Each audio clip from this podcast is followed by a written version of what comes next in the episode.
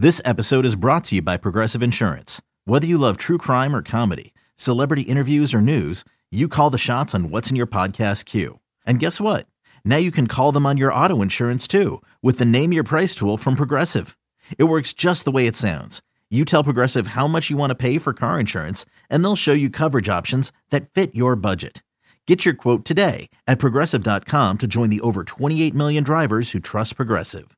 Progressive Casualty Insurance Company and Affiliates. Price and coverage match limited by state law.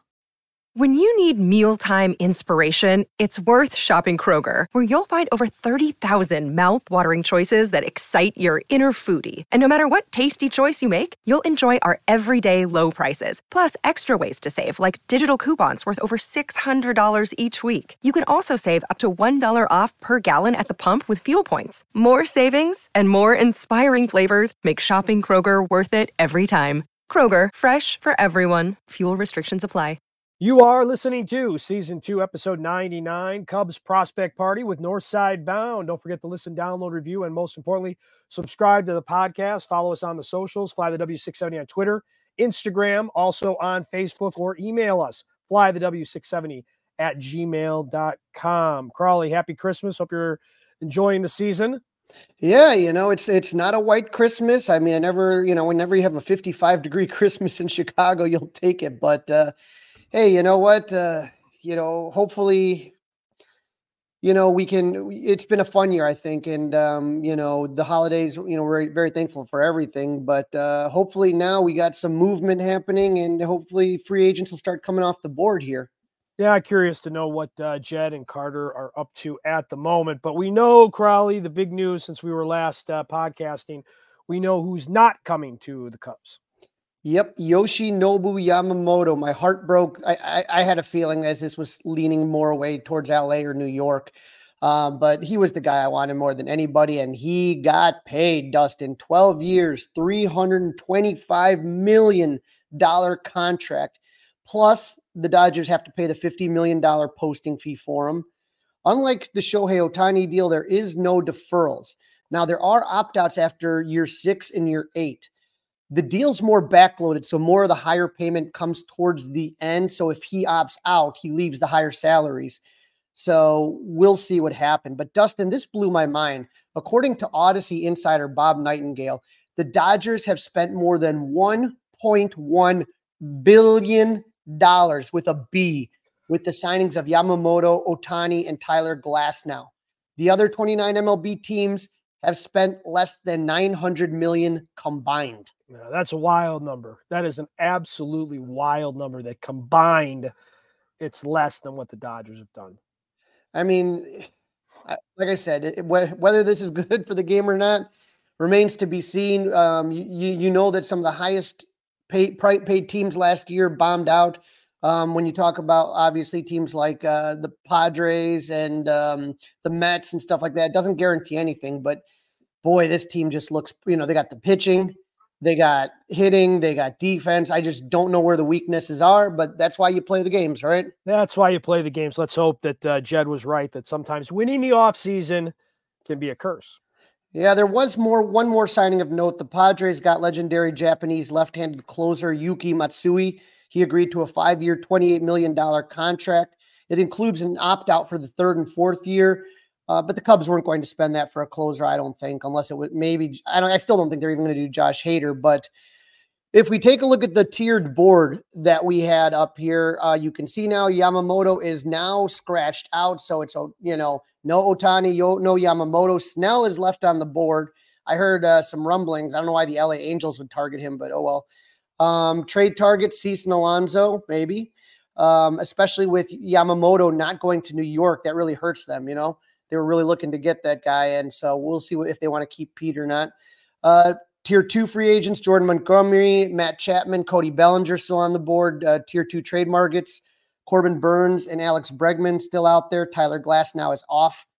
Tier three free agents: Rhys Hoskins, Jorge Soler, Shota Imanaga, and then the tier three trade targets.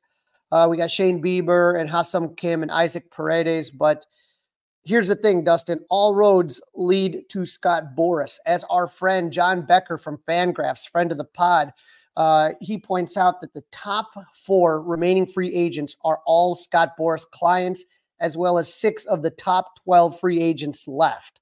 So Scott Boras sitting pretty in the cat seat like he normally does. These are what Fangraphs and John Becker have rated as the top 12 left. Cody Bellinger, Blake Snell, Jordan Montgomery, and Matt Chapman all on our tiered list.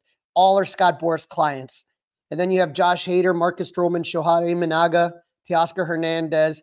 Then Rhys Hoskins is a Boras client. Another Boras guy, right? Yep. Lucas Giolito, Jorge Soler, and then JD Martinez wraps out the top 12. He's also a Boras client. So, I mean, the only DH outfielder that I see on this list, you have Teoscar Hernandez and Jorge Soler are available. And then for, you know, starters, I mean, I think we've established the Cubs don't want to go back with Marcus Stroman and Lucas Giolito still out there. I don't know what you want to pay for him.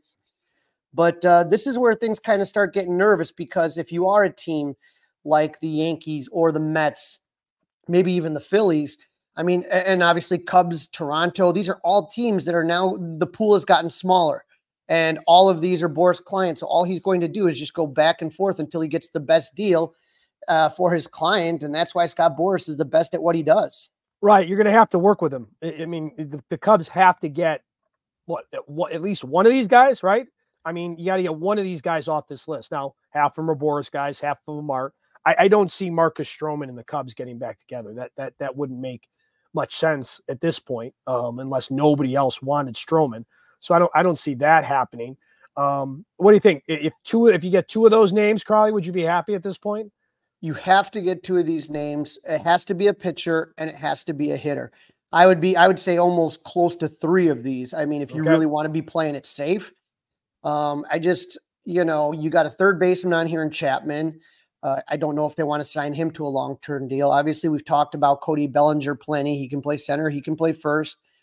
Blake Snell, I mean, I- have been surprised at how he hasn't, people haven't been going after him like crazy. I mean, I know Yamamoto's the young guy and stuff like that, but I mean, how rare is it that the reigning Cy Young Award winner doesn't seem like he's drawing like a ton of interest? Have you kind of noticed that? Yep. Yeah. It's very interesting. Um, you know, I hear more talk about Imanaga than I do about uh, Snell. Yep. And then, well, uh, Snell's got Snell's got age going against him, right? He's got Yeah. Boras, depending on how you look at it, Boras going against him. So there's a couple of check marks against him.